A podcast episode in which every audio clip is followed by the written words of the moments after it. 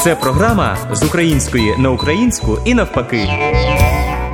Вітаємо вас у нашій мовознавчій рубриці. Сьогодні ми дізнаємося про те, чим відрізняються слова барва і фарба, а також звідки походить вислів і що він означає підступний альбіон. Отже, вирушаємо.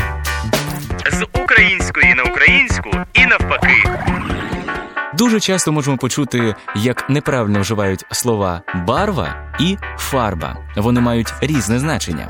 Російське слово краска має конкретне значення речовина для малювання, для забарвлювання в інший колір, українською фарба. І абстрактне колір, тон, колорит, відтінок українською барва. Під впливом російської мови у нашій пресі, усупереч українським лексико-семантичним законам, слово фарба часто надають абстрактного значення у полоні фарб і звуків, фарби рідної природи. Це неправильно. Нормативні українські словосполучення це водяні фарби, олійні фарби, зелена, синя, чорна фарба. У полоні барв і звуків правильно казати, барви рідної природи.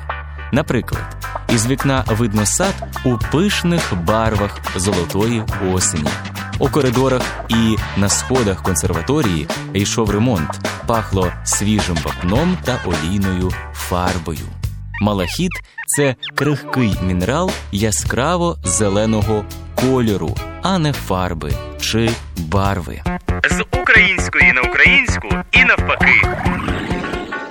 Тепер щодо вислову підступний альбіон. Вислів прийшов із французької.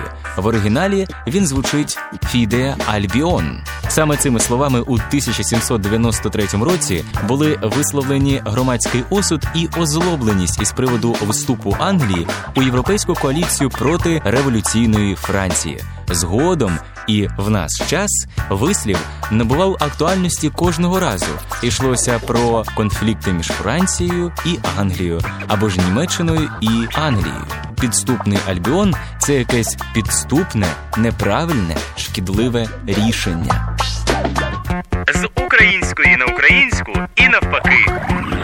Цінуємо українську мову і, звичайно, захоплюємося барвами рідної природи. Вони сніргон, юксніргус, амар горбес. З української на українську навпаки.